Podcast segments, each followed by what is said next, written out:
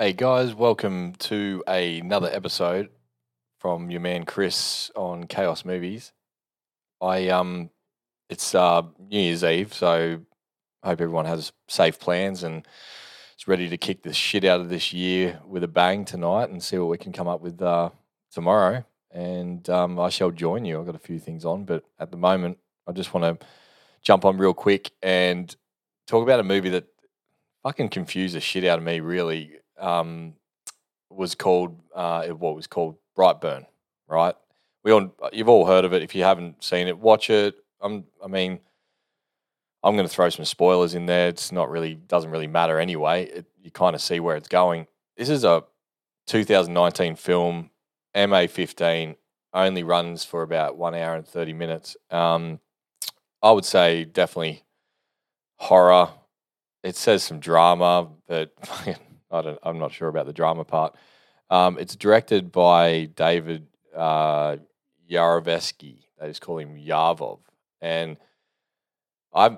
I mean, I did a bit of research on him. There's not a massive amount of things that he's attached to. Um, he played a character in Guardians of the Galaxy, I think. I'm not sure, but um, there's not a, a massive list. That that- There's obviously everyone to make the movie work, and that's all good. I'm not rubbishing anyone, but you know, there's just a there's no real standouts. It seems like his thing is horror. That's what he wants to do, or, or um, thriller horror type stuff. And uh, as much as that's not my taste in films, I was certainly interested to watch this one, and I was also interested in listening to the, some of the reviews as well. And they were all kind of on the same page with it. Like this, this movie doesn't give you too much in the way of story. Um, obviously, they open up with him with, with just you didn't need to know the information they put there. I suppose they they open up in the very opening scene is obviously husband and wife clearly struggling to have a baby because there's books planted all over the shelves um, to do with fertility or f- and and and what uh, and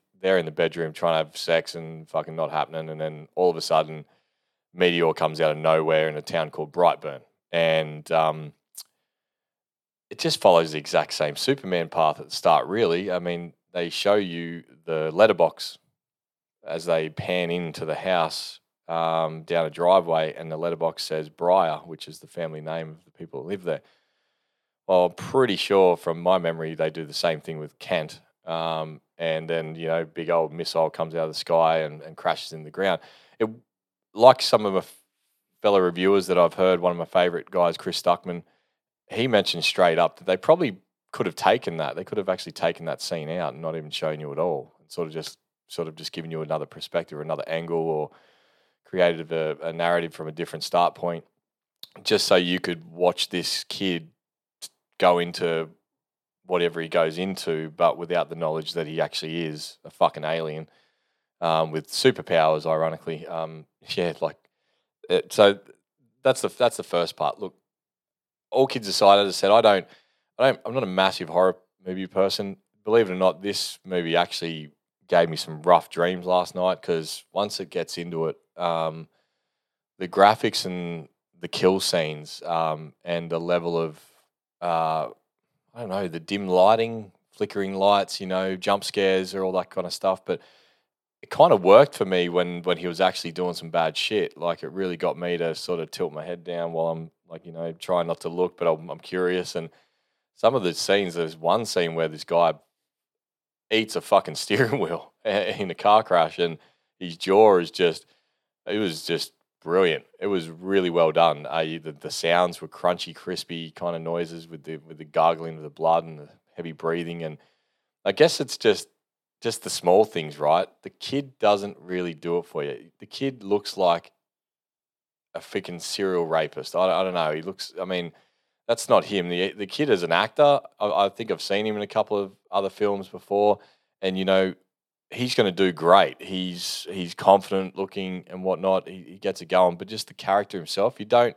He just goes from boom to boom. It's just like, oh, it's just like from down here to elevated kills, and you're just like, okay. And there's no story. All you know is that this cube, this this spacecraft, sort of lights up and draws him to it, and he figures figures out this language that it's talking to him in, and it basically wants him to take over the Earth. He just got told you're going to take over the Earth in a sense, and I suppose the way to do that is by becoming the most sinister thing in on the planet and um, start taking out people for fun. I guess.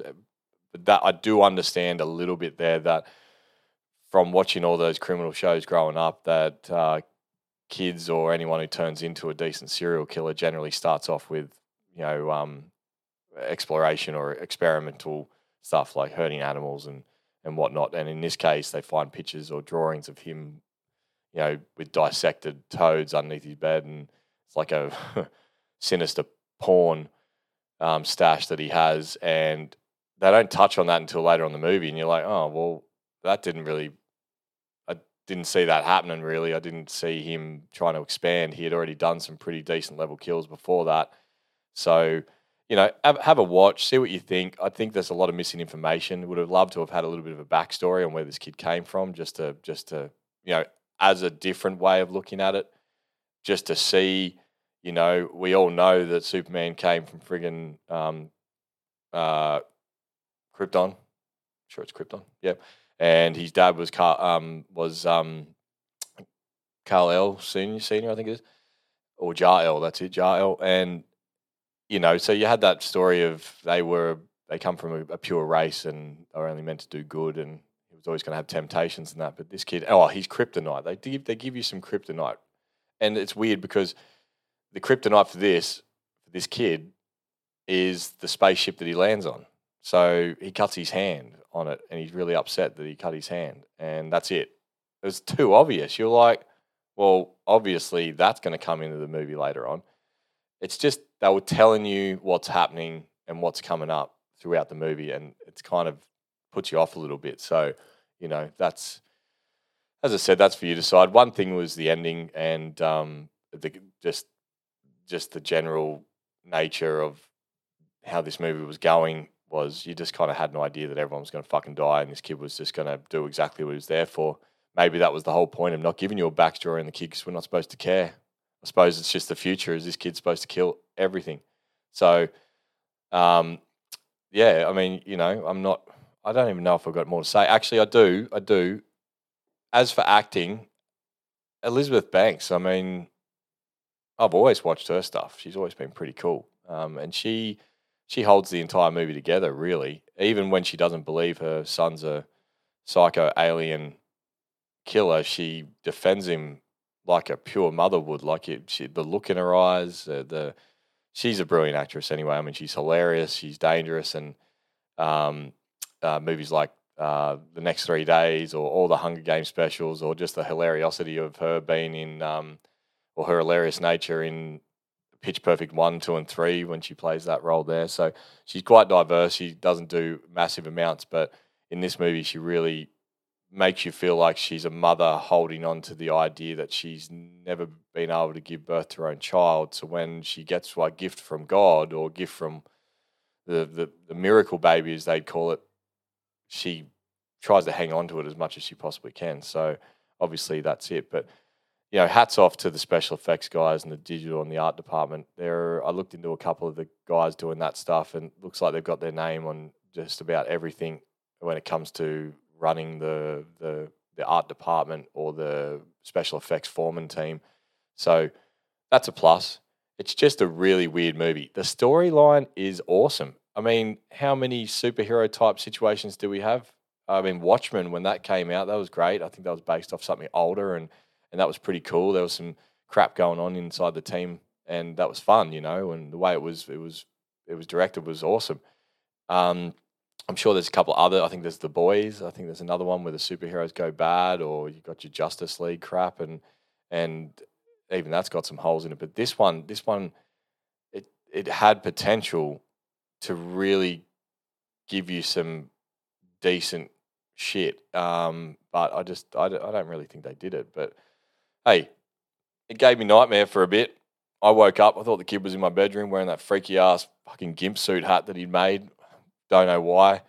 Love to know what the symbols mean. Doesn't necessarily, you know, they don't tell you. He's just obsessed with drawing the symbol everywhere and putting it on his kills. And you could almost you could almost wish that they were going to make a Brightburn 2, which would be wouldn't be named that because it's he's gone from the town and he's starting to wreak havoc around the world and take over.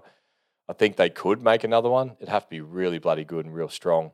Um, so maybe with a, a different director or something like that. But uh, that's that's about it. That's all I've got to say. Other, there's no other really big actors in this movie. There's no the kids only been in one or two. The, one of the girls, um, uh, seen her before. Not didn't bother looking up where she came from. So yeah, I'm just I'm glad I watched it anyway. I've been waiting to watch it for a while, but uh, I've got young kids, and it's not exactly a morning movie or a late night movie for them to listen to while they try and dream, fall asleep. So that's it.